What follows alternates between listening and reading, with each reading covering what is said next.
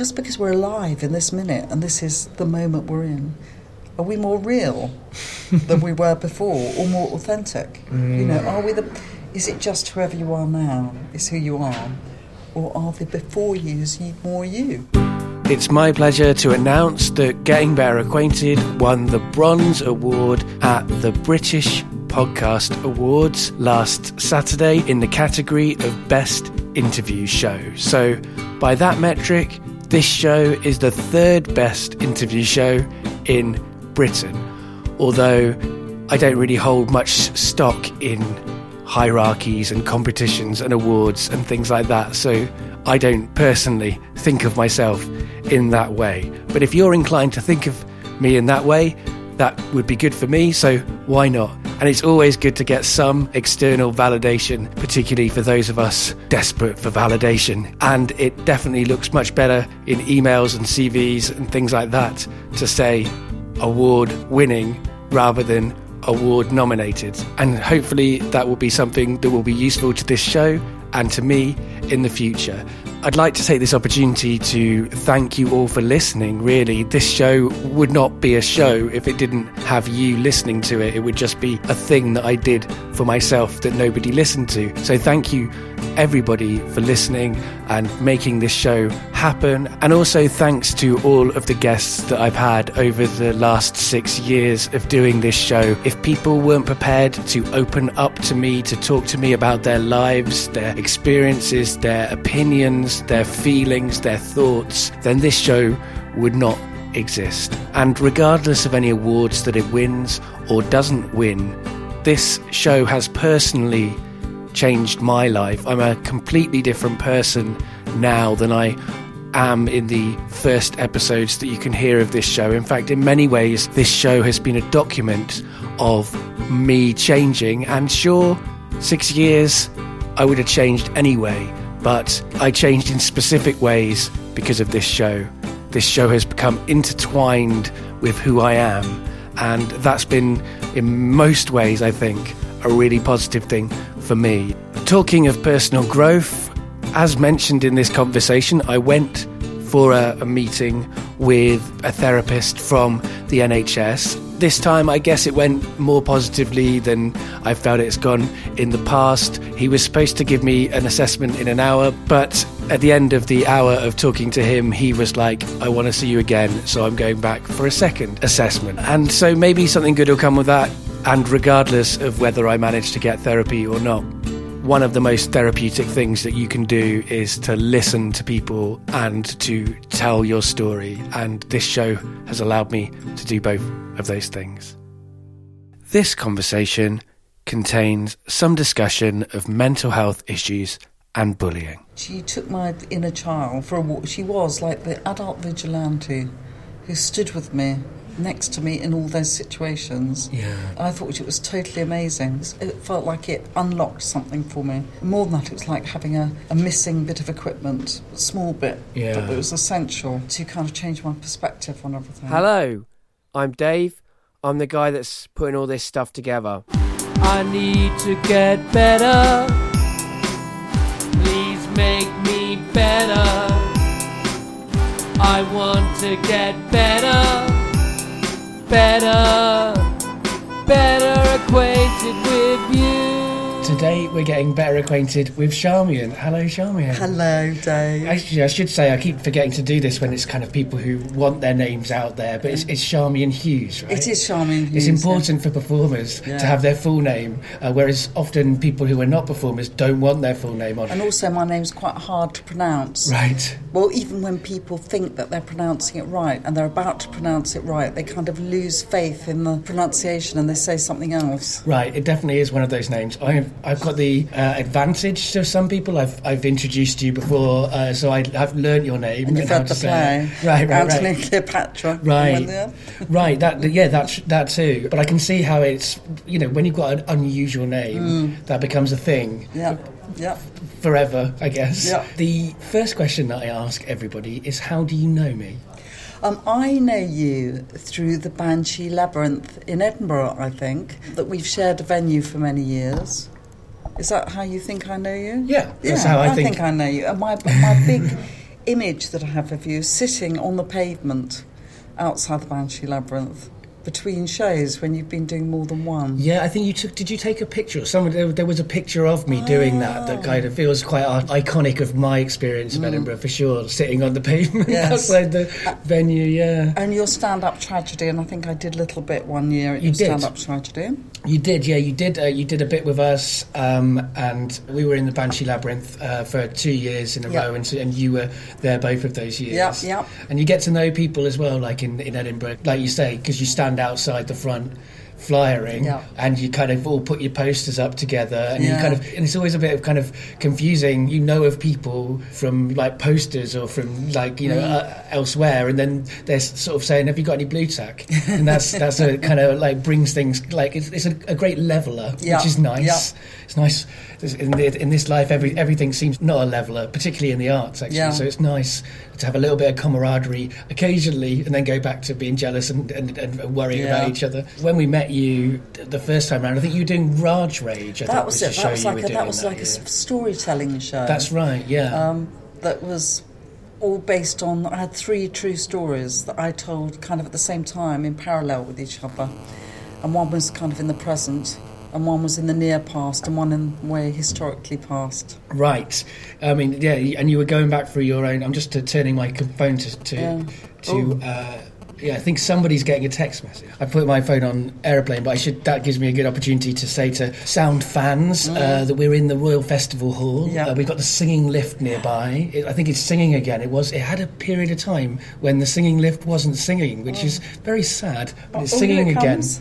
Here it comes. Is it going to stop here though to demonstrate for Can us? no, it's it just gone past. Um, I can't know. No, I can't either. But when the doors open, we'll hear it. Yeah. Like when it like, when it stops here, it will say level four or whatever it is. Um, so that's why we've got some background sound. We're behind the lift, so this is quite a good spot for the sound not being too disturbed by other people. Yeah. And hopefully we won't disturb other people. I always feel like. Uh, Pleased to be interviewing someone in a, a public space because it's great to have public spaces, Mm. but also aware that other people are trying to work and all of that stuff. Well, but it's you know, fantastic they're doing that.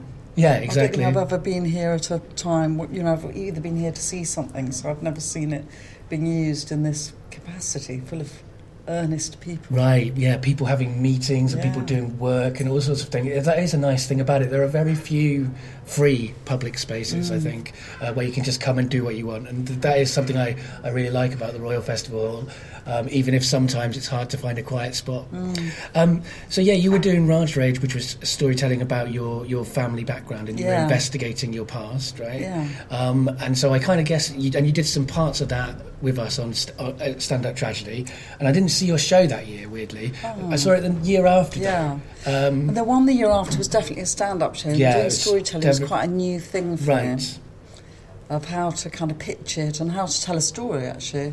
Right. And keep people interested. right. Um, so I was just learning to do it. yeah, I mean, and that's, that's sort of the next the next show I saw of yours was like you say stand up. Yeah. but there was still a storytelling element, Yeah. I think, because you were telling the story of your pathway through the comedy industry, right? Yeah. I guess. Yeah. Yes, that's right. and it was and that was a del- I, I thought I, I was delighted by that Oh, great. I liked it I liked to, to to hear from the perspective of somebody that you don't hear from that's what it was was nice about it you know you've known lots of names if you like Mm. Yeah. but you've known them from a very kind of off kilter angle, which was del- you know a delight to hear. And it's, it's funny. I book a lot of comedians. I do like comedy, but at the same time, sometimes I can say like I don't like comedy Mm. Yeah. because what, I like things to be about something. And if they're about something and they're funny, that's great. Yeah. Um, but then I'm not, I'm not sort of a, a kind of one-liner gag kind of guy, uh, and you're not that kind of a comedian. so not. that's a perfect combination. Yeah. The second question I ask everybody, which I guess we've already started to answer, but you might have a different answer, Mm. is what do you do now? Um, well, I write and perform comedy shows that are usually based on true things. And in a way, it's. I mean, I always thought I'd be a novelist. I always imagined myself as a journalist or a novelist. I still kind of beat myself up about that a bit. Think, oh, where's my novel? Where's my novel? then I have to remember, actually, I've been creating a new show every year, and that is my novel. Right. Yeah, Yeah. I suppose. Well, yeah. Well, you, well, you can and you can also take all those shows, and put them Yeah. together at the end of it, and you pretty much have got a novel, And more all- than one. And then I it makes me think the novels are far too long. because this show is an hour, Right. and um, you should be able to say everything in that. Yeah, yeah. I'm well, I, I kind of know what you mean. Mm. It's definitely nice to have. Well, we've got some, some people uh, working out where they are, which Yeah. is one of the main things people are trying to do in this world. So why not have a bit of that in the background? Mm. Um, we're right in front of the bit that tells people where they are in the Royal Festival Hall. So I guess we might have a few people Yep. kind of coming up behind you, um, which is yeah, because we're in a weird position as well, I should say, because you've got your back to kind of where people will walk by, whereas I'll see them. Um, So, so they're probably thinking to be somebody quite famous, and they want to have a little peek Well, they do think that. because you've got your earphones All on. you need is yeah. All you need. I've discovered this. All you need to be trusted by someone is a microphone in your hand. It doesn't even have to look very good, and some headphones. And people assume you're from the BBC. They literally like in the street. People will assume I'm in the, the BBC just because. I, I, you know, I, I, I would urge people to, to, to be a bit more. Um, be a bit more suspicious of people with microphones in the street is what I would say. I used you to know. do a clown thing actually called the. I used to one of the first things I did in performance. I co-founded a clown troupe called Frantic Antics, and we used to have a thing called the Frantic Film Crew, and we got booked for lots of children's parties and events, and we just went around being a film crew. We had to do very little, just got them to do everything, and it was exactly that thing. You were given all this authority. Because you're carrying a broom handle with like a fluffy thing on the end, Right. like a boom. Right, right, right. People just will respond to the si- the Yeah, signals, yeah. the signs, and that's interesting. Yeah, because you uh, you did you studied kind of clowning, didn't you? Did Yeah. you, Philip Go-? Oh, I did Philip Gaulier for about a week at Goldsmiths. oh, it was really expensive. Well, a week's um, enough to stick on your CV. Yeah. No questions oh, completely. I, every time it was my turn to get up to have a go, he'd just go mad. Next.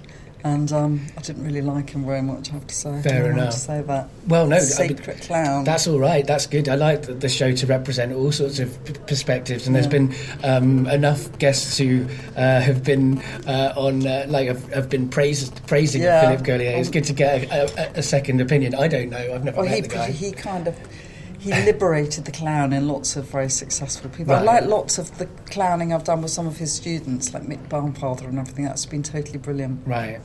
And you started, so you started comedy as a clown. Yeah, I went to the City Lit. Do you know City Lit? A fantastic adult education place in Holborn.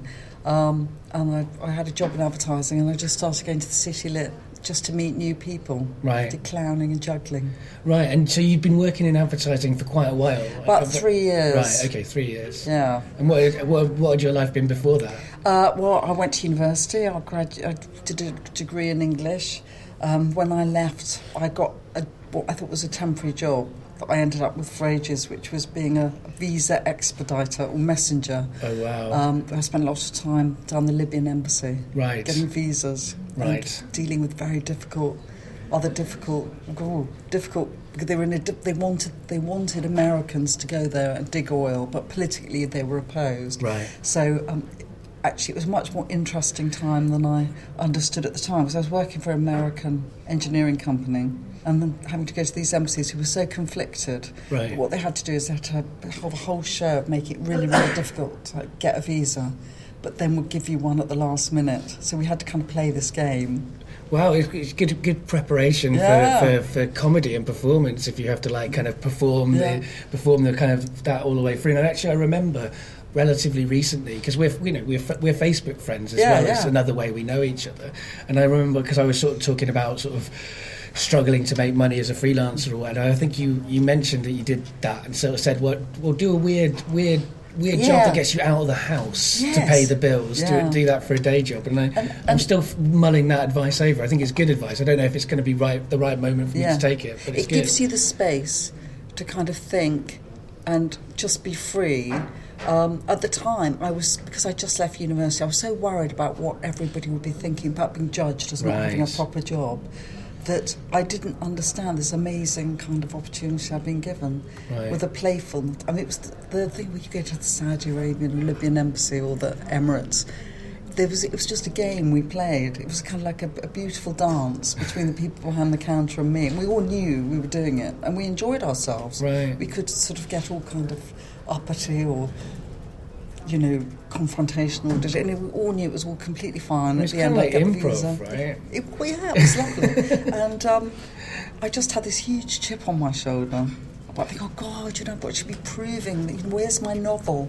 Where's my novel? Right. So you studied. So you studied English because you wanted to be a novelist. Or going to journalism, and I Right, just right. loved. You know, I've just I was good at it, and I wasn't very good at other subjects. I didn't have any other subjects I was good at. Right. I mean, actually, like speaking of Facebook, I think you were you were sharing some of your school uh, reports on Facebook t- today. Like, I guess it came up in memories. It came then- up in memories, and before I think I shared it laughing, I looked at it this time, and I thought that's just so sad because it was very full of kind of trying hard and being cheerful.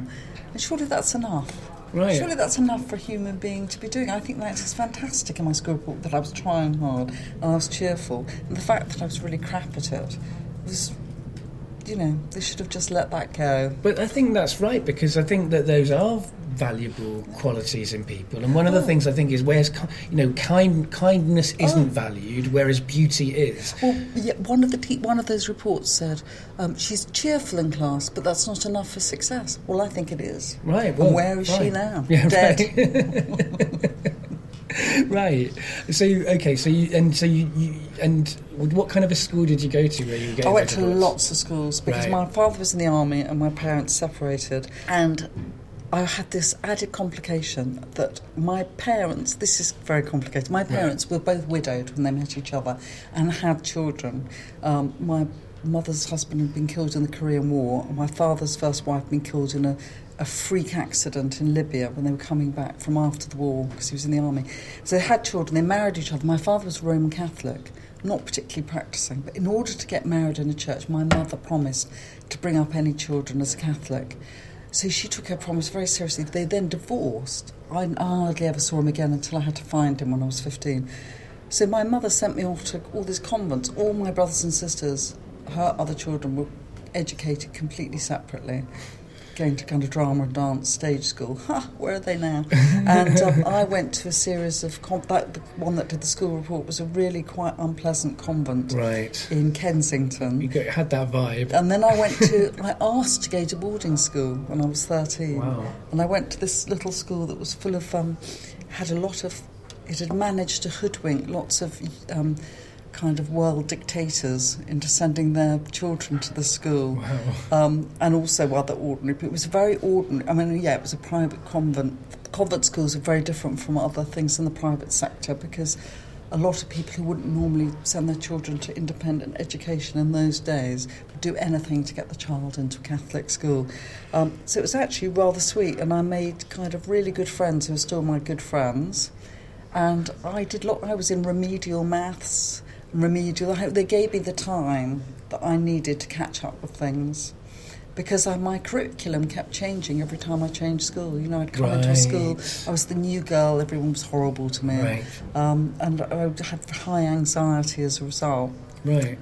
But you were good at writing. Yeah, I was very, yeah, I wrote, yeah, I wrote. I mean, it's a strange. I mean, this school is a strange thing to me. I, I find it very confusing because it, just seems like people have talents and they should be nurtured, Yeah. and so often they're not, and they're just Yeah. they made to feel like worthless for not having talents in things that they're not not got a natural aptitude for. Whereas, yeah, it's I a strange school, thing. uh, although it was quite boring, um, and it was very boring by the time I was 16, it did actually nurture things like that. You'd get badges for being pleasant. You, you get a courtesy badge, and that was just being nice and kind to other people. And had things like if somebody, you know, teacher would say, you know, who was talking, somebody put their hand up, and then somebody else said, I was too. you know, we, we were all kind of incredibly noble. Right. Um, but I left when I was 16, then I went to a boys' public school to do my A levels, and that was just something else. you know, I feel like I was an insider there into the whole who runs the country, really. Right. And yet I was still an outsider, although I was middle class. My mother was quite affluent. I was still very much an outsider because I'd come in at the last minute, age 16, with my bouncy personality, and um, just so yeah, it was, that was very interesting. Well, yeah, I don't think women with ba- bouncy personalities get power. Do they? That's, they, they don't get put in charge of the world. If, if, if a woman gets Yeah. in charge, they're not. They haven't got a bouncy personality. But I think if you you're doing so comedy, far. in a way, you've got more power than anyone else. That's very true too. and also, you, you've evidently taken more risk than any of them. Feel, I've, it's almost like when I was going through the street as a messenger, I think, I hope I don't run into anybody from school. They're going to go, What do you do? And I'm going to go, Oh, I'm a messenger or visa expediter or whatever I was calling myself. But now, if I say I'm a comedian, it doesn't matter at what level or how successful or the fact that I am, that's got more balls than anything any of them have done. Right. creativity. So Right, and and also your your school reports would suggest that you were going to become a comedian Yeah, yeah. because it sounds like ins- all good things. Right. Disruptive, right, right. I mean, yeah, I mean they sound like you know you. The, the words class clown might have been applied to oh, you. I had a? Latin report that Charmy's not as funny as she thinks she is, yeah, but I was. the your first experience with the critics. yeah, Yeah. my first review. Right, right, right. but you didn't go into comedy early. No. In my family, because my sister, my well, I have two. One, one of my sisters sadly died a couple of years ago, but that was very. They were each other's stepsisters. They were children of each parent. Right. You know, they were half. I get But you. I, I have a similar family complex, Oh, do you? complexity. Yes. Are you the only child? No, no, I'm not. But I've but I've definitely got my, my older sisters, who I call sisters, are half sisters, yeah. and my younger sister is uh, a Oh, half sister, and there's all sorts of and my brother's a full brother. It's very complicated. Yeah, I feel Well- like you have to do diagrams for people Oh, to understand Nobody it. understands Right. it. But my sister, who went, I mean, they both went to drama. They went to the arts educational entering from about the age of eight. Uh, but one of my sisters, you know, she, she was a very good ballet dancer. Everything. We moved to London to further, you know, so she could study ballet.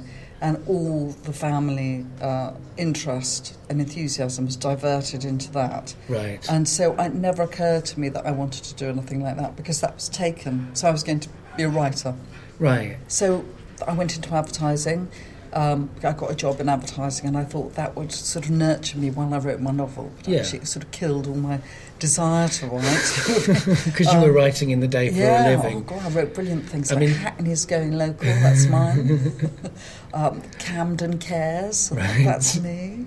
Come and be a nurse in Saudi Arabia, that's Right. me. Right, right, right. Um, but I, I was wandering down Tottenham Court Road at a lunchtime. thinking, God, you know, this isn't the creative world that I imagine. And the other people in advertising, they weren't all bohemian people. They thought I was really weird, you know, with my weird trousers and everything. And, um, I thought they'd think I was funky, but they didn't. They were quite square. And I ran into a guy I'd been at university with called Chris, and he was now a clown, and he told me all about it. And City Lit, and it was brilliant. They lived in a squat in Bonnington Square, and it sounded a lot more fun. So um, I started just going to classes, and I thought, well, I'll go into arts administration or something. And then I ended up just becoming a clown. okay, so when, Enterprise allowance scheme. Right. Yeah. and when when you what was being a clown like initially? The things we did in clown school, we did Pierre Hollins, who's a really brilliant stand-up comic. He was a clown then. He was one of the tutors. Did a thing about how to hold the attention of an audience while someone else is on stage. You'd be competing for the attention of the other members of the class. And soon found that actually stillness and doing as little as possible got the attention, whereas people waving their arms around didn't. We did clown shows that had a, actually had a narrative. We had um, Dr. Watt and the parking wardens from outer space and um, the treasures of Tooting Car Park. There was quite a theme going there. Right. And that's Yeah. kind of they sound like a ensemble pieces, right? They were, yeah, there were five of us. And uh, we had, it was just when, I mean, days of Mrs. Thatcher, when the GLC were, by their way of opposing Thatcher was to spend as lot, much money on entertainment as possible. So it's very well funded. We used to do things on the South Bank, very close to where we are here, many festivals, Riverside Studios, Battersea Arts Centre. There was a lot of Saturday morning children's theatre. Right, A lot of work, right. even though we were so inexperienced. And and and so you were in that ensemble. Why did you choose to go solo? Um, well, it, it, we began to change personnel as, as loyalties kind of changed. right. Um, and I found that, um, well, first of all, I saw some stand up comedy, or I saw somebody just talking. That show was just talking, and I thought, I'd like to do that for adults. I'd much rather do that. I could do that. And on the other hand, I found that I hated carrying around loads of props and the preparation and getting there early and warming up and also having to not so much carry other people, but you know, if somebody was off, it could just poison the whole thing or just I, I find it really hard to take responsibility for other people Right. who had their own things going on Right, in their head. right. And, you know, I was sort of felt that me, and actually quite a few of the others, we'd sort of knuckle down and do it. But there's so many drama queens, and I thought, well, just the only way of not working with them is to say I'm not doing it anymore. Because it's too nice to, to say, you know, you're really misbehaving. Right. Yeah, I find that that's, that's that's I find that is a kind of quality in myself that if people aren't pulling their weight, I will enlarge to fill their spaces yeah, rather yeah. than uh, rather than No, say no, you should pull your weight. I'm not very good at that. I'm better myself. at it now, and I've done lots of um, working with one other person that's been incredibly creative. Mm. And then I've found that um, either a fear of failure or a fear of success has completely kind of trounced it. And I think I put all my energy into that because I think if you if you create something, you need to get it out there. You Right. can't kind of go. I can't wait till it's. It's got to be perfect. It's got to be perfect. On the one hand, you've got to do that. On the other hand, while acknowledging that something's a work in progress, you can't be all diva-like and demand hundreds of pounds for your first gigs in it. So the different people I've worked for have been kind of aspects of that. you know, Right. wanting too much when it's really not ready. Or never letting the work go out into the open because it's not ready. Right, I've had creative uh, partnerships Yeah. like that. That second Yeah. one very strongly, and Yeah. it's like it, and I think it's like there are artists who are more about the process, and there are artists who are more about the the product. Yeah. And I think I'm more on the product side, but I like the process. Yeah. But I, I can't I can't see the point in the process unless there's the end. Absolutely. Unless there's that end point. People, some people do anything. I know, I know, yeah. anything to not to let something happen. And you know, I've done some of my best work with other people, and it kind of, I've had, I've had to not let it break my heart. and Just think that's how it is. They're not going to let it go. Right. Move on. Yeah, I've. I've had similar experiences Yeah. to that. And the thing is, when you're when you do it like when you do it yourself, and you're the only person that the buck stops with, Absolutely. then you know if Yeah. you let yourself down, then you, yeah, you you're annoyed with yourself. Yeah. But I much prefer to be annoyed with myself than with other people. Much prefer, yeah, because you can you can learn. You Yeah. yourself can learn from your own criticism. Right, and also other people have got their own reasons Yeah. for Yeah. wherever they're at, whatever their life is, and it's like I can't expect them to be different from that. So I, I, don't. But if I'm not working with them, then I don't care. they can be I- however they like. I was very kind of. I've had it, you know, not passive aggressive, but quite passive about it. But now, actually, both people I'm thinking of at the moment, who are lovely and very Right. creative and successful in their ways, when I've been approached again, saying, "Oh God, do you remember how we were working on that? You know, we should look at it again." Both instances, I said, "No." You, we had our moment. we had a moment, and you didn't do anything with it. And I put a lot of work into it. Especially I had small children at the time. You know, I took time out, had to get someone to look after them, and that moment's gone. So, Right. yeah, so you were gone. starting comedy uh, with young children. Mm, I started comedy when I was about 20, dabbling. I mean, with the from the the clowning when I was 27, and I suppose when I was about 30, I was doing stand up, proper stand up, and I was quite successful. You know, I was doing all the circuit, college circuit, did a bit of the comedy store. Got booked for jongleurs once, but at least it was once. At least I was. I was in the program, you know, in time out and everything. I mean, you know, paid and everything. I never want to do it again after that. I don't think they did either. Um, and then I met David, my husband, in my audience. Right, and, And then- was he like one of the smallest audiences you had? yeah, it was I just him and about two other Right. people. He knew the the person who was running it, um, and I was in my late thirties then, and so I didn't have children till I was forty. So just when I, so I had them at forty and forty-one. I used to take them to gigs in a car seat or something. And at that point, I realised when I, I was driving, I think to Bristol in the Great Hurricane or something. Oh yeah, And, yeah, I, yeah. and I thought, I'm going to die, I'm going to die. And I think I rang the promotion. He said, you, got, you said you'd be here, don't turn back. You know, keep going. And, um, and when I got to the gig and I did it, I thought, I never have to do this again. I never have to do that to myself again. Because I kept thinking, my babies will be left motherless. Whoa. um, and I thought, I never have to put myself through that for a hundred quid again. oh yeah. And so I never have. I mean, that's terrible Yeah. uh, on this. I mean, as someone who is a promoter sometimes and uh, someone who books acts, uh, any act who is in a hurricane with two children can turn back happily. Well, the children were I'll, home. I'll, that was I'll even cover. worse. Oh, right, Because, I mean, right. So it's yeah. just you. Yeah. Like, uh, so yeah, I can. I, th- that's a very reasonable reason though to turn back. And I- I've had loads of much less uh, valid reasons, and I've I've been Yeah. supportive to those I- anyway. I, think I thought, oh, if I get there, well, of course, you'll realise what this took me.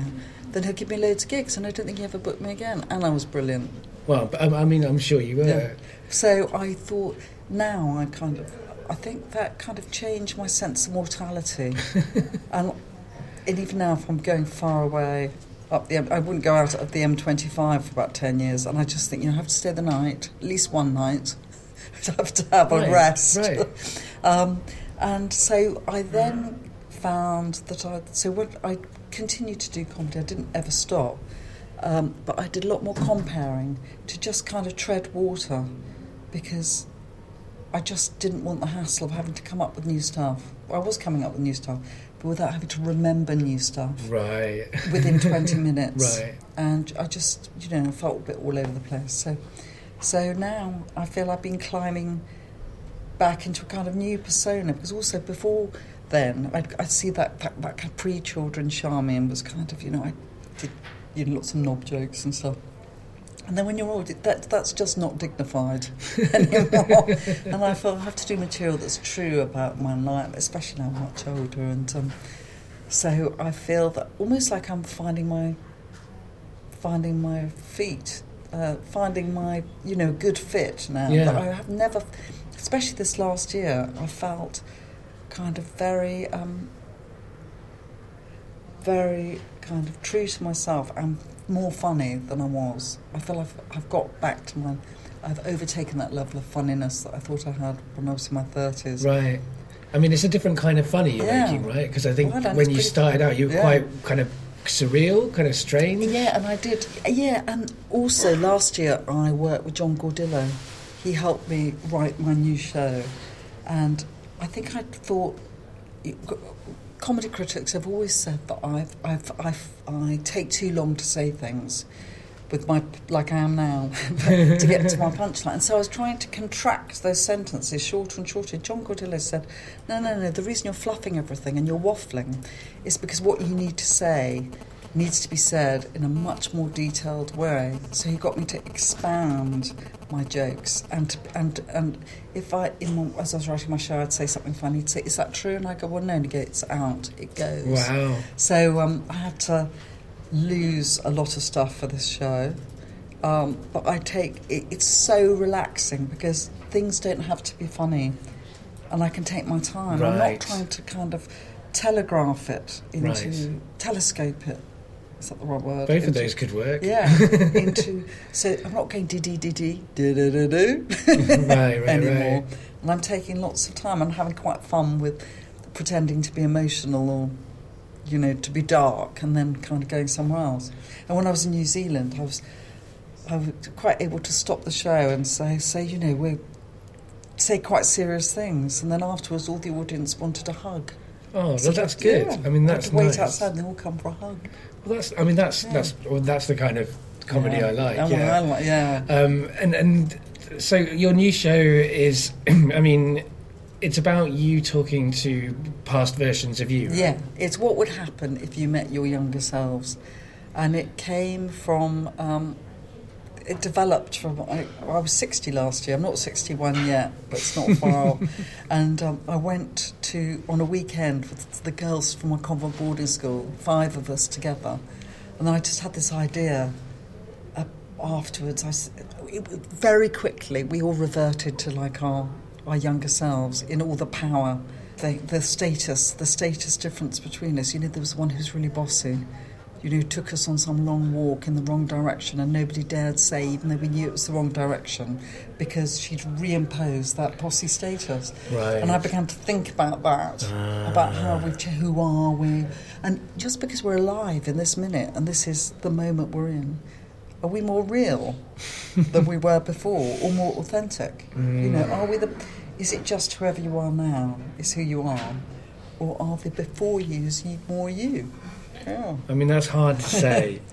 I mean, it's a strange thing. I mean, I, I often think about talking to my past selves, um, and I, I guess the first the first podcast I did on my own before this uh, was with two people I knew from school, Yeah. and I didn't like that podcast partly because I didn't like who I became when I was with my friends Oh. from school because we were we were like. It, I would love to. I'd love to go back to my 15 year old self and give him a hug. I don't want to spend too much time with him. He might not want to hug you. no, he definitely thing, wouldn't. you He definitely wouldn't. He would not like me at all. Yeah. He- you know, there's n- a number of things that that, that guy would dis- disapprove of me uh, for. Um, whereas I don't feel that way about him because I, I'm older. Yeah. I, I get, I get what I, you know. I can. There are things I might judge about him. Yeah. But I know that underneath he needs a hug. Um, but you're right. He wouldn't accept it. And I thought, as I, I'm, I thought, you know, when I developed, I'd be giving a hug to them all, and they'd, they'd, they'd want my advice and everything. But actually, look at my past selves. I think we're such survivors as children. We kind of know what we're doing Mm. um, to survive or get through whatever's going on at the time. We do sort of find a path through, in a way. Yeah, that, absolutely. That is who we are now. Right. But then you've got this kind of complicated thing where you learn strategies to, Yeah. to, to, to get through life when you're 12 or 15 or whatever, Mm. and then they don't help you out when you're 30. No. You know, that's the thing. I find it's like unlearning those very understandable strategies Yeah. that, you know, and it helps to go, yeah, uh, I know why I ha- I know why I did that. So I'm not a Mm. bad person for having this quality, but it's about then going, yeah, I know why I did that, but it's not working now, so time to sort of Yeah. fine tune Oh, it, yeah. and Yeah, yeah. et cetera, et cetera. Yeah. Like how many past Charmians are you thinking of? Well, we have a 10 year old Charmian who all I wanted was a pony. And I have to explain to the audience that's not in a sort of privileged, entitled way because I never had one. It was more in a kind of, you know, it would be a rescue pony, very reflective of me, you know, weird, weird mane, right. wrong saddle. right. Um, and you know, it would empower me. I suppose, like boys want a motorbike or something. Like that they Right. well, you know, might. I did, I yeah, did. yeah. I mean, and, I conformed to that that Yeah. stereotype of masculinity. Only, only that, pretty much. and a yeah. pony is quite empowering for a girl. It was one of the few empowering things you could have. Right. because uh, other things like dolls and stuff. And a pony kind of gave you a pack, it gave, turned you into a centaur. Right. Right. wow. Yeah. Yeah. I haven't thought of that before. No, Let's that's put that nice. That's good. Keep- Centaur. keep um, and we, we didn't live in London. In a way, I don't know what would have happened if I'd have had a pony. Right. Oh, I did ride ponies. I mean, I like to think I've, I've been turned into an Olympic show jumper, but I think I was also quite scared of them. I'm probably not very good at, you know, I was too dreamy about the whole thing. But of course, I could probably have a pony now. Right. Yeah. You, You know, I could. could probably, you know, have it in Kent, in, you know, somebody looks after it in a state. You can have a pony share Yeah, with yeah, other yeah, people. yeah. In fact, one of my Facebook friends was offering a pony share. I thought, but uh, you know, I'd kill myself. I mean, I'd fall off and die. I would be scared, and it's not what I want anymore. Right. But I feel kind of I've betrayed that ten-year-old self. who would have gone. How could you know? That's all you could want in life. you Right. know, is a pony. And and yeah, that's that's really. int- I mean, that's really true. I think. Mm. Like everything I think of that I really wanted. I mean, they. In some ways, I do have the same hopes of as I, I did when I was, uh, as a child. I, I guess in that I want to be creative in some way, and I want recognition for that. Mm-hmm. Yeah. Although even that's changed. I don't Yeah. want to be famous anymore. No. I want to be like That'd be a hassle. Yeah, exactly. I want to be like, yeah, I want to be niche. I want Yeah, people, people, people who like what I do to know me, but I don't want to be recognised Yeah, in the street. Um, that's that's the, that's an interesting thing. Like, whereas when I was fifteen, I, I reckon I wanted to, you know, I wanted to be a rock star. I wanted everybody in the world to to know me. Don't know why. I didn't have much to Well, say think- at that time. I think if you're a rock star and you're really famous, you could then really get off with the people you've been fancying That's who were true. rock stars at the time. That's that's part of it, Yeah. I'm sure. But the, I mean, it's not just about that; it's about being seen. And I also I think when I think about rock stars, and I, when I was a teenager, I think one of the appeals must have been that it feels it felt like when I was a teenager that if you became successful as a rock star.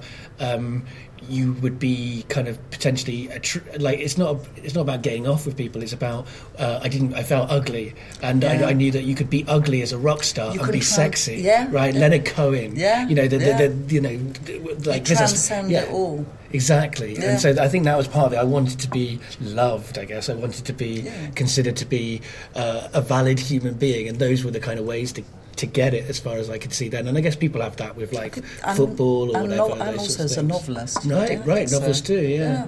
yeah exactly yeah if you if you've got some other skill It's, it's that people can desire what you yeah. think of the core of yourself, because I think a lot of it is thinking, oh, you know, I feel really ugly, but peop if people saw the real me, if they could see the real me, they found that really beautiful. So you encapsulate that, you project it, and that is your rock star self. Yeah, I mean, the thing- on your terms. I mean, the sad thing is, it's not true. Like Yeah. when you know when you do show your real self to everybody, they don't love you. No. You know that's the thing. weird. Yeah, exactly. Weirdo. Yeah, exactly. That's uh, very much how it went. Um, so, so ten-year-old you wanted a pony. Yeah. What about the other show? and probably wanted a united family life. right, of course. So we, Yeah, yeah, but, but um, uh, yeah, uh, my 14-year-old self wanted to be fancied. right. wanted to be cool, and I was. I've always had a problem with being cool, even when I've tried to be cool. My own, you know, my, my only kind of like terrible experiences on things like cocaine, which is so everyone's being so cool. It's me going, oh look at me, everybody, love cocaine, oh, and everybody having to remove themselves. Right. um, Right. So. yeah. So I'm really uncool. So my 14 year old self would have wanted all that and was prepared to maybe ditch the other things I'd wanted as 10 at 10 because they would jeopardize the things I wanted at 14. Right. My 23 year old self wanted a job, Right. you know, a job that would kind of make would give me status. Right. A proper job. Yeah, Being a give me s- proper adult. Yeah. and Yeah. also wanted I wanted an ideological kind of world that I didn't even really believe in. It was just so that I had the right kind of friends. um, I wanted to be very right on. Right. So you wanted a proper job and be a productive member of society, Yeah. but you also wanted to be uh, a utopia where, Yeah. like you know, uh, that, Yeah. that that productive society was abolished. and to, li- to live in a, live like live in a squat, one which Right. was aesthetically very pleasing. a comfortable spot. and yes. have the right kind of Right. furniture, and that no one would ever get me out of. And actually, it'd be a bit like owning a house, but for free. Yeah, I mean, I'm, I'm I'm quite pro free houses, Yeah, yeah. um, but at the same time, yeah, it's, it's a, definitely a contradiction in your two kind of dream Yeah, versions yeah. there. And I guess, and so you, you, you don't want a pony now. Do you, you don't want to be cool now? No. No, I mean, understand. I, I, I have a very kind of complicated relationship with cool as well. I mean, and you don't do you, you don't want a proper job now, No, but I quite fancy doing something. I wouldn't mind a kind of unproper job. Right? Like, um, An improper job, Like maybe the one I had. I mean, like the idea of being running around between the embassies and have. I think it was a scream. right? I'd have a lot more fun. I'd have a lot more enjoyment out of it now Right. if I did something like that. Right, so you want to go back and do the kind of weird day job properly, Yeah, yeah. appreciating that it was a good weird day And- job. I, but I remember there was so much that job. There was so much bullying, in it. and now, now I look back, there was so much bullying in it because, again, every, there were all different statuses in the office and hierarchies, and because I was the messenger and I had a degree, I mean, it was kind of quite a free spirit. I think there were a lot of, lot of people had chips on their shoulders about people, you know, people who'd been to university, and, you know, they Yeah. had to be humiliated. I didn't even know how to be, you know, so I was able to transcend that. But Right. I think people will try and make it as difficult as possible. It's kind of like a superpower not being able to be humiliated. Yeah, I, it I, is. I, I have a little bit of it. I was quite, I have had quite humiliating experiences at Yeah. school, but I guess I've been, that's kind of like inoculated me now. What kind of uh, what was your education then? Oh, uh, well, I moved about quite a lot um, because my mum moved and changed work. So I kind of have a little bit experience uh, Yeah. of that, of like going to, to different schools in different parts of the country. Um, school is fine in primary in the primary schools, uh, but uh, the second of my secondary schools, I was kind of very severely bullied for the entire time I was there, to the point where you know I was the kid with the nickname that everyone knew. That kid, the kid who like you know everyone. That's why I always think about it. Like uh, that a lot of the bullying I experienced wasn't even wouldn't have even passed through someone's head as bullying because No. it's just like oh there's that kid let's shout their nickname Yeah, um, and like that was just part of someone's day. It's just Yeah. when you see that kid, you shout Yeah, that, yeah, yeah. and it's just like that's fine if you're one individual, but when it's an entire school doing Yeah, yeah. it, like it's like water torture or whatever. Like every drip, drip, drip. and it wouldn't be seen as anything. Right, no, and, and people definitely teachers. wouldn't. Yeah, and well, yeah, definitely. I mean, I think the teachers were definitely. Well, I mean, I, I They would, started it. well, I'd be less fair. You know, I think a lot of the teachers were, were, were very much kind of c- Oh. contributory factors to my bullying experience. Some of them weren't though. Some of them were lovely, and you know, some teachers saved my life, whatever. Mm. You know, so I'm not I'm not saying not not all teachers, um, but uh, you know, it was a it was yeah. it was a weird experience because I guess unlike your your report, like I was like everyone. Like, I was, a, a, a, I guess, a great, a, you A know, clever straight, boy. straight A student, Yeah, yeah, whatever, yeah, yeah. and that was kind of fine. Uh, up until I was bullied, and then when I was bullied, it kind of it's a double-edged sword. It meant that a lot of things like that I did, a blind eye was turned to. Like if I didn't go into lessons, no one cared Mm. because I still got the grades at the end of it. But it definitely meant that that was a big part of why I was bullied, I guess. And that So, were you avoiding? Were you avoiding going in? yeah, I mean, I didn't go to school in year 11 very much at all. Wow. I mean, I went into the first register in the morning because I, I have a, a, bad habit of being quite law abiding, so I would make sure that I was not getting my mum into trouble. Whereas when my sister went six years later to school, she had a very different kind of, of, of troubled times, which I won't go into because they're her stories. But, but she didn't go to the registration, and then the police came round, and there was all of that kind of problem. Whereas my mum was a social worker, so I knew that the worst thing would be to get the police come round. I think my sister also knew that. She just uh, had a different view on how my mum should experience life. And She was quite happy for her to have some trouble. And did your mum know that you'd been bullied at school? Well, I didn't tell either of my parents, interestingly, and uh, my, my dad feels very bad about that because he would have done something about it, and you know, I, I didn't want to tell him. Yeah. Uh, but also, I was having my, you know, I didn't tell my mum partly because my home life was really shitty. Yeah. Um, and so I didn't want that extra complexity. I think I did. I told them a bit, but Yeah. there's there's telling and there's telling, isn't there? And I didn't really Mm. tell them, so they've both been, you know, surprised by it a little bit in later life. I told my mum when I went to the she went to a new primary school in London. When we moved to London, so I was probably about nine, going into maybe 10, 10. So I was, I was probably only there for t- about two years, and um, so I said "Whoa, whoa, whoa," that I've been bullied, and she said, "Oh," I said, well, maybe you should try and be a nicer person." Right. Just which wasn't in, just wasn't interested. I told a teacher, and she said, "Oh, I don't want to hear. Don't tell tales." So I had to take my own action, and um, so I formed. A, I found the other people who were being bullied. We got together. Oh wow. I, I, appre- I approve With- of that. we we formed a kind of um, a consortium, but it was really good because we didn't really have to do very much. We just had to resist. Right. And then when I went into my first secondary school, the one that wasn't very nice, it was very, very academic, that I left to go to the boarding school, um, the main instigator was at that school, and she didn't know anyone else, so she had to kind of make friends with me. And then we had we had a friendship for quite a few years that was very kind of like, uh, very. I felt you know, I, I was quite. I wasn't physically scared of her, but she was, you know, so cool and all that kind of thing. And my, my um, my mother forbade the relationship after she found this girl had sent pornographic notes to me with diagrams of her boyfriend's knob, when she was about 15. And I was so relieved. I was just so relieved. Right, because you've got an excuse to not be friends. Yeah. Yeah. We're still Facebook friends.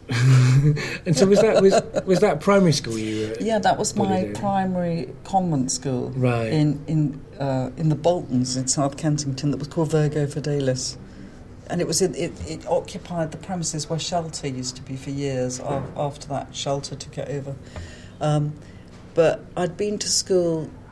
My first primary school had quite good reports saying, you know, that I was interested this, that, the other. And I think it was just I had so much to deal with. You go into a new environment, Right. everybody's horrible to you.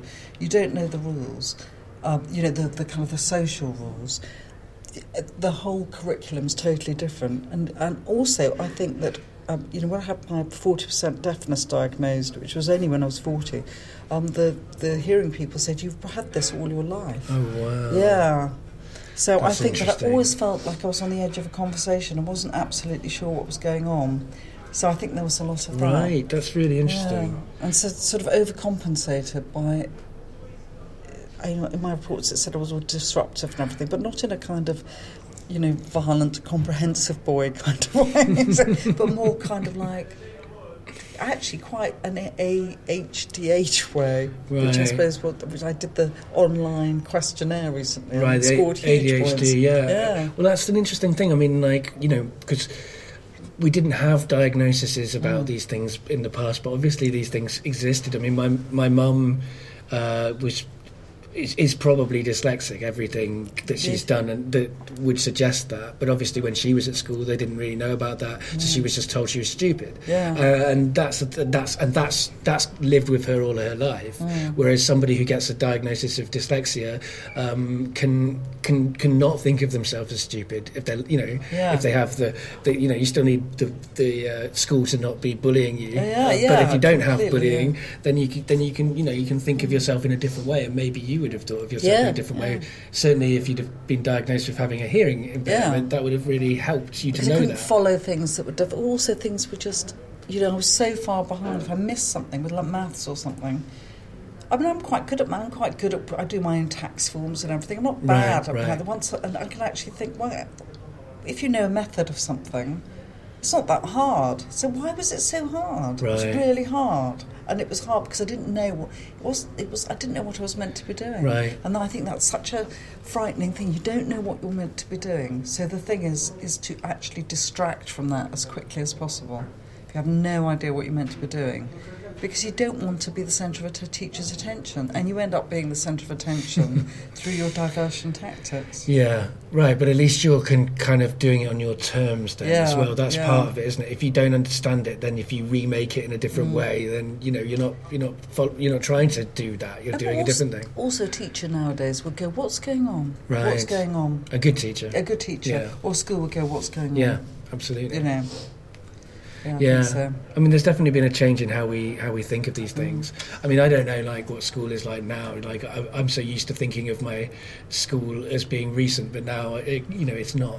It's, it's it's been it's been a while. Yeah. I've been longer out of school than in. You know. Yeah, Um, that's that's. I think that's a very uh, dramatic change in your life when you feel, or when when you suddenly feel you've been out of university much much longer than all the years before that. Right, but then at the same time, I'm very surprised by how much my life still is kind of affected by my school experience, Mm. even though I've been out of it longer. Like I was uh, recently got a, a nomination for the British Podcast Awards, and as soon as I got that, I was remembering a you know a really traumatic experience that I had like on stage at school, like with Mm. Everyone jeering at me. You know, that's that's not what you. Yeah, but So I just feel like a vigilante when I hear things like that.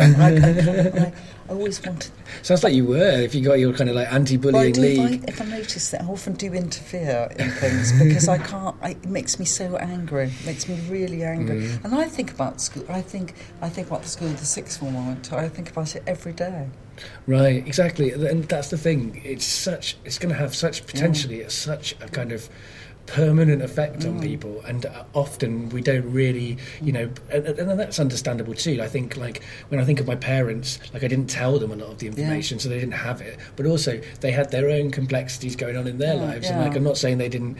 Like I'm not saying my mum and my stepdad's kind of really disruptive and terrible marriage didn't also give me a lot of problems Yeah. that I also remember. Yeah. Um, but you know, they had that as a distraction. Yeah. What the, you know, we, we think of parents sometimes as kids as like being like gods, but they're not. I mean, No, they're, they're um, like the Greek gods. Like they're completely. My mother was feckless. totally distracted. I wasn't interested, and most of her thing was why I got bullied to start off with. You know, Right, she'd, you know, right. because she'd forget this, she'd forget to give me my lunch. You know, it was all a huge thing. You know, I haven't got the right equipment. If I haven't got the right equipment in my science class when I'm nine or Right. eight, you know, well, whose fault is that? Right. Oh, I'm the other way. Oh, my son's 18 now. I thought that- But, you know, I'm, I was always like, is everything okay? and they find that really oppressive. Yeah. Are you sure? Yeah, yeah, and um, he's got into you know, loads of scrapes, and he went. I want. I felt so proactive. I wanted to be so not like my own mother that um, there was a whole thing at,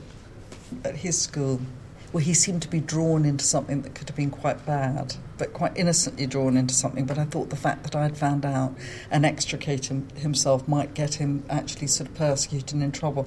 And I used to really, I drove to his school to hang around the school gates. He's in secondary school every day for about two months.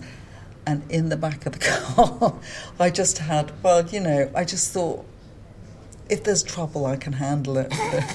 My, let's just say, I used to do Indian club swinging. Right. it's just, I just thought, just so that, that, you know, if I stand there going, you know, I'm here for my boy, they know not to mess around. I mean, it's funny. I, before we had this conversation, I didn't know how much of you was like Batman. You know, like there's, there's, there's definitely this that. Kind of that superhero yeah thing. vigilante streak. Certainly. just, I think it's just so. I think when you're a child, you're so you know you are so helpless, and that's why I think you know we were saying I was saying earlier about how such survivors. Because the kind of thing that a you know bullied child or whatever goes through, as an adult, I couldn't withstand that. So Yeah. I would be, I'd be completely broken by that. The children they go out there and they take it. Right, you're much more a- resilient. They go into a crowd Yeah. of you know of hostile people. Yeah, and Oh. it's funny, isn't it? Like, I think that as well. Like, like the, fact that I was bullied during my teens does not mean that I did not also have good times. Yeah. And you know, I've been. I was watching a program the other day that was talking about kind of the teenage mind being kind of more inclined towards pleasure. Like, pleasure is. Uh, pleasure is even more pleasurable when you're a teenager, which is a bit annoying because you don't know how to appreciate. Yeah. You know, you don't know how to do it properly. Yeah. Pleasure, generally, whatever kind of pleasure it is. Um, but like so i did have that i had Yeah. the increased pleasure uh, through those years too and those also are things that i go back to Mm. but like i had the ability to be have something that's going to you know have an experience that will trauma traumatize me for the rest of my life Mm. but at the same time in that moment go out somewhere else afterwards and have a great time So have you had any? Have you, you think You know, it will traumatise you for the rest of your life? well maybe i mean uh, it's, it's You have to- traumatized me up till now You could- you could Never say take it never. turn it into something Well, else. I've, I have. I've made it into a lot Yeah, of art. Like yeah. uh, in in many ways, it's it's my you know it's material that is working Yeah. for me. So actually, that's that's a, that's another thing that when you make art, you get to tran, tra, you know kind of out, do alchemy to the Yeah. stuff that that is, like that's that, that is definitely something I, I I appreciate, and also. Storytelling, you retell your story and you tell it. Yeah. You have complete control and you can retell it, Mm. you know, you don't necessarily. I, don't make myself the hero in this story necessarily, but I, I, I get to, I get to set the boundaries. I get to, to, and I think that's a, a lot of the reason why a lot of people make art or te- Mm. do comedy or like do, do true storytelling. It's to, it's to yeah make sense and and, and, and take take back the control. Yeah. you know, it's, it's a, you know, I guess art, artists are a little bit like vigilantes, Yeah. uh, but with that, with less violence I and think, more I writing. think so. Yeah, you've got to, in a way, you're uh, because you you, you say you haven't had counselling. or you have- Um, had I've been off and on. Yeah. Like I've tried to get counselling. I'm, I'm Yeah. currently uh, waiting till I find the right counsellor. Yeah. Uh, I've got an, actually an appointment, a- a- another appointment with the NHS uh, this week. So we'll see how that goes. But I doubt it will go that well. Because I, had- I had a therapist. I mean, I paid for my therapist, Right. and she. I was with her for about a year, but she sort of. Um, she took, yeah, she she took my inner child. I don't know if I look back at it for a walk. She was like the adult vigilante who stood with me, next to me in all those situations. Yeah. Um, I thought it was totally amazing. I just as soon as I kind of under, it felt like it unlocked something for me. More than that, it was like having a, a missing bit of equipment, a small bit, Yeah. but it was essential Oh wow. um, to kind of change my perspective on everything. But um, she was totally amazing, and I still think she's amazing. But after that, she stopped being a psychotherapist and she became a puppeteer, and she believes in um, that the aliens created a healing machine that was stolen by the Nazis. oh wow. And she's now a UKIP mayor of Ramsgate. Wow. But I still, you know, she's an amazing person. What her beliefs have led her there, and I can, you know, she was an amazing person. Yeah. Um, I mean, it's complicated. That it isn't is it? really complicated. It's just, It's it's so just complicated, her like- perspective. Her perspective. You know, it's probably to do with you know the Martians or something. But Yeah. also, I think it was for me the, the huge breakthrough for me was I, you know I wanted to be a better person who could. I was always trying to please people, and I always felt terribly full of huge shame and self consciousness that you people found out what an awful person I was. And so when I, the first thing I said to my therapist was, you know. Just this awful person in my family, you know, they tried to do so much to bring me into the world. She listened. She said, "She said they're a bunch of shits."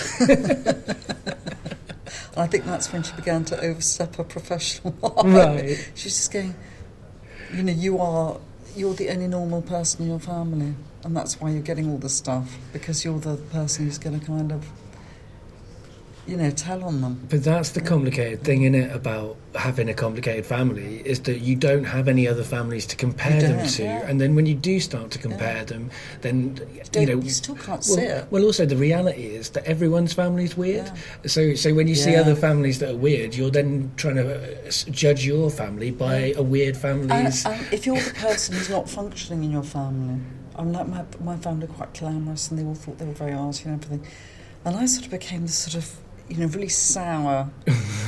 Because my whole person of who I am was being just squeezed Right. and sort of not allowed because that was the wrong kind of personality. I mean, the, my family find it quite difficult now that you, I mean that I am. I've ended up being the creative person. right, I was going to say, you know, yeah. and in my middle age, I'm still doing it, and I have that kind of. And my family also had huge. I mean, sexism isn't even doesn't even begin to describe it because they were still quite Edwardian, Right. and the girls, the other girls, were very damaged by the idea. Really, the idea that you know all your um, achievements, everything is going to be through your marriage and who you marry, and they became obsessed about who you marry is going to define you because they're eight years older than me, my sisters. Well, one of my sisters, she made, you know, she married a terrible kind of loser type person, and she ended up in terrible. You know, her whole life was kind of. She, she never stopped believing that the right relationship would rescue her. Mm, that's Um, sad. you know, they still and they still think it. My surviving sister, I'm sure she thinks, you know, she's a comedian. I'm sure that means, you know, she's a lesbian. Right. Or you know, must be that poor. They that call my, you know, David Marsfield. They poor David.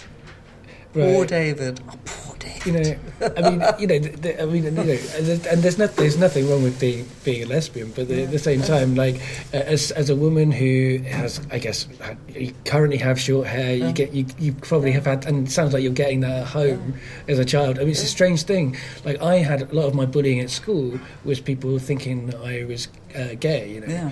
um, and it's a weird thing for people to be judging you on a thing that you don't think there's anything wrong with, but at the same time, it's not who you are, and so you have this weird. I'd say to my sister, you know, you'd be the first to know about it. If I'm, you don't Right. think having going around going, I'm a comedian, that that's something to be terribly secretive Right, about. right. Really? But it's such a, stra- it's such a strange thing yeah. to attach to it. Anyway, It's about dis- it's about trying to make you know trying to make you weird and strange. right, right, yeah. Which is, I mean, you know, and you know, which is weird in itself because you know some of the lesbians I know are the, are the most straight-laced people I, I know who aren't very Yeah, weird.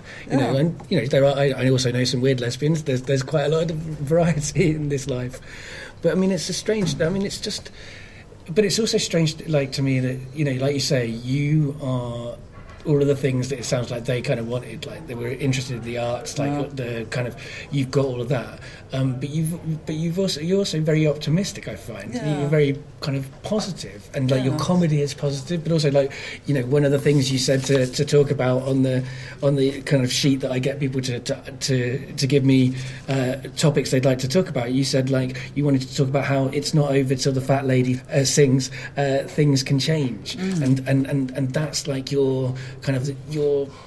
It's your kind of central Yeah. theme, right? It's your central Yeah. message. I think it's uh, I think it's really important to know that there's another thing, you know about the way that we see time, the way we see age, is just ridiculous. And as long as you can be, you know, you're not, you know, if you've got some kind of mobility, physical mobility, Right. Um, but even then, oh, I don't know. I'm just that, that, there's nothing. I don't mean there's nothing to stop you, but it's like a lot of people get stuck thinking it's all over or regretting their youth. I think before I had my therapy, one thing is I also did. Have you done the artist's way? Uh, I haven't, but I know a lot of It's people. who sort of that's. I might say that was as good a therapy as any, really. Um, but it's hard to do it all in one go. I think I only did it about the third time. I think before I became a performer, I was what the artist's way calls a shadow artist, which means you're somebody who wants to be an artist, but you you're postponing it because the, the principle of the artist's way is that you just have to don't set time apart. You you know, to do your artistic thing, you should just do it wherever, whatever Right. minutes. You should just be open to creativity all the time. But if you're a shadow artist, you're kind, you're suppressing that, and um, you're very jealous of of um, people who are artists. And it was awful. I mean, I if I met somebody who, who was writing a novel or something, I, was, I felt positively toxic towards them. And I don't think I was ever asked to give any feedback, but it, it chills my heart to think that if I had, it would probably been really negative about something maybe I really liked. Right. Well, I hope it wouldn't have been. Right. I think maybe because I was so jealous and I wanted them not to be doing it. I wanted to kill other people's art Right. because I wasn't doing it myself. Right. And when I went to clown school at the City Lit, all the other people went off, half of them went off to join Gerry Cottle Circus, his first circus school. And I was so broke, I wanted it, something terrible to happen so that that circus school couldn't happen. I had to uh-huh. change my thinking and thinking, that's not what I should be thinking. Right. I, that, for me, that was the kind of the watershed moment. I shouldn't be wanting them not to be creative. I should just, just be having the guts to do that myself. Right.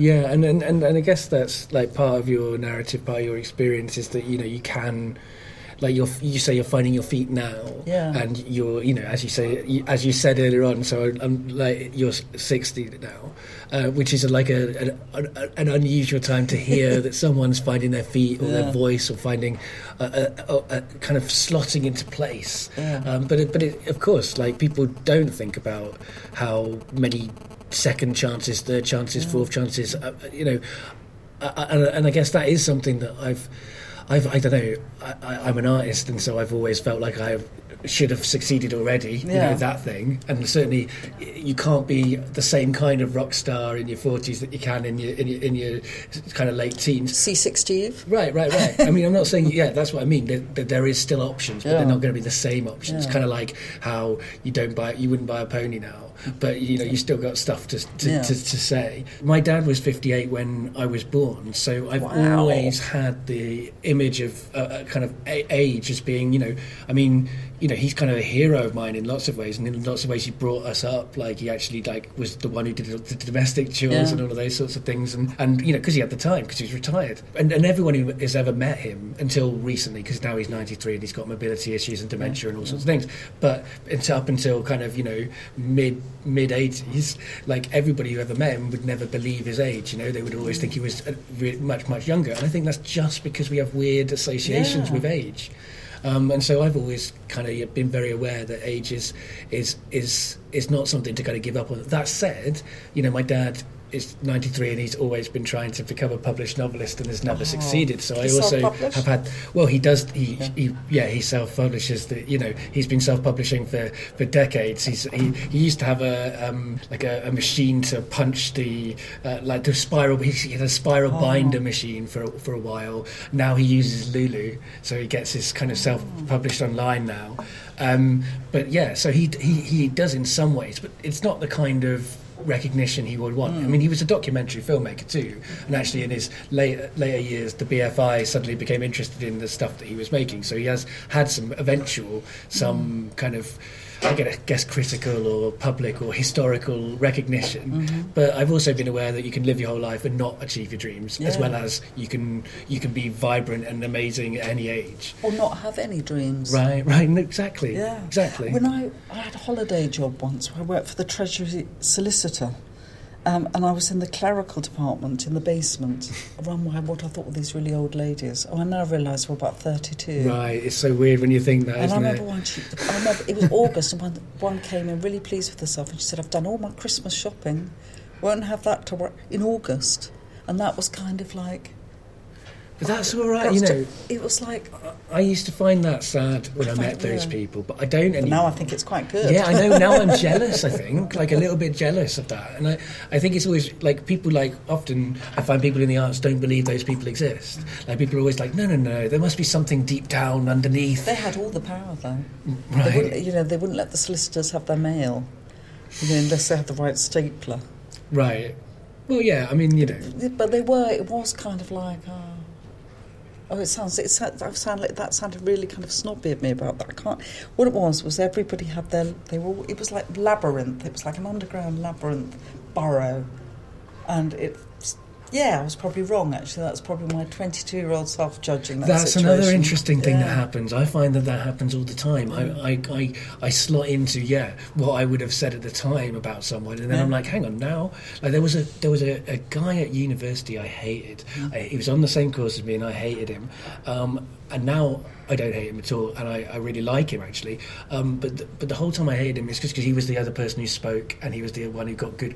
He Yeah. got good grades, and I didn't at uni uh, in, di- in a different way. Like I, I got like a, a note once saying, you know, he either wants to get a first or to be completely failed, so we'll give him a mediocre mark to teach him a lesson. That's the kind of what I was like at uni. But but but I, was, I hated this guy, and I, I realise now it was just complete jealousy. Yeah. It was just about like I used to kind of be like, oh, he th- you know he, he he decides to do write about politics because it's trendy, it's on, it's mm. trendy now. Whereas I'm genuine, I care about yeah, politics. there's like there's only one room for one. yeah, exactly. room for one. And he's a really nice guy, and I feel so ashamed of Yeah. this kind of attitude I had. I thought, what right have they got to write an essay, get an A plus plus or whatever, Right. alpha, over writing about W.B. Yeats? That's mine. Right. He's mine. And it's, I think it's another side effect of being bullied at school as well. When I went to university, I was like, I am going to be me. I am going to be, yeah. no one's going to stop me now. And it just made me an arrogant dickhead for What- quite a while. What did you study? Uh, theatre studies and creative writing. Oh, So, yeah. and where was that? Uh, that was at Lancaster University, Oh.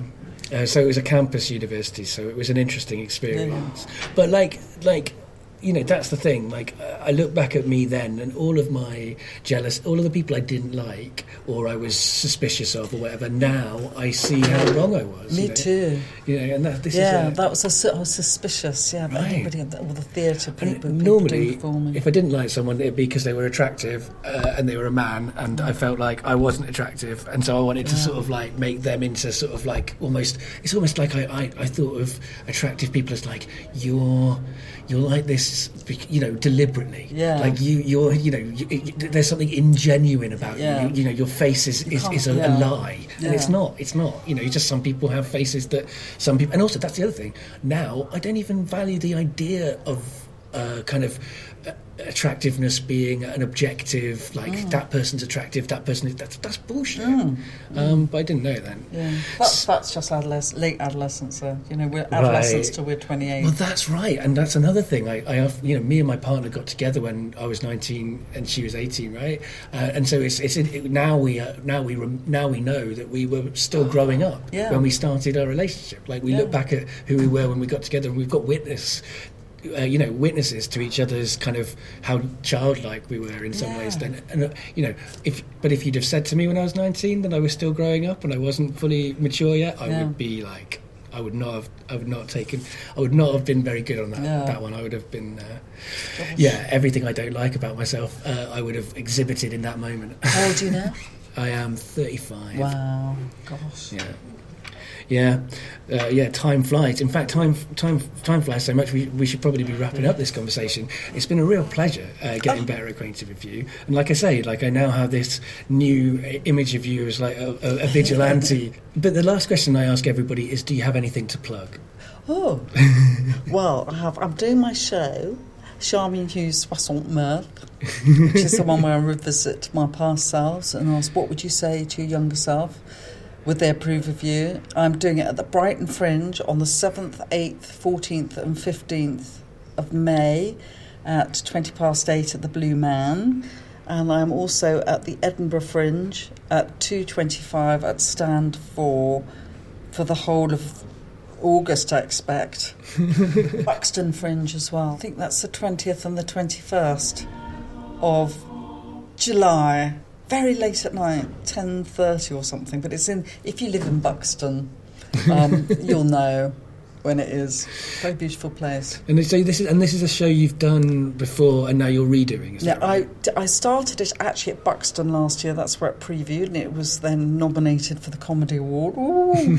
and then I went to uh, Cowgate Head at um, in Edinburgh and did it. And then it just it just developed and developed and developed. And then I did it a bit more. And then I thought I can't just keep going back to Edinburgh with a new show before I've kind of even taken this anywhere or explored properly the ideas. Right. And then I took it to New Zealand, where they loved it and where they were very cerebral, serious kind of audience. I could really play it out.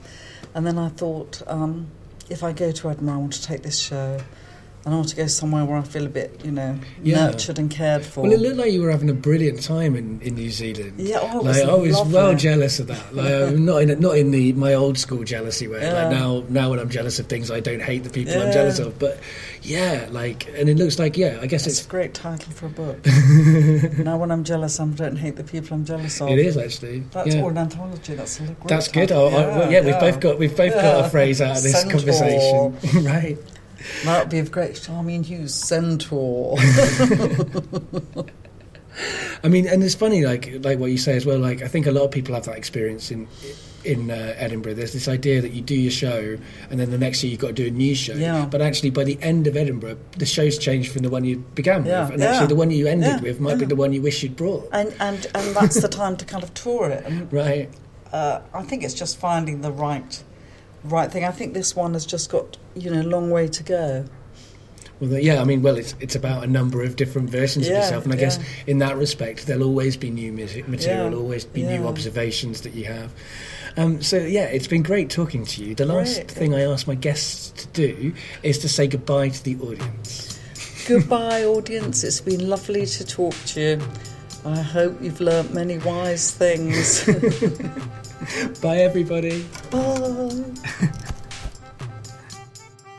If you want to, you can vote for Getting Better Acquainted or my other podcast, The Family Tree, for the British Podcast Awards. There's a listener's choice option as part of those awards, and your listeners, and maybe, just maybe, you will choose me. Uh, you can do that over at the BritishPodcastAwards.com.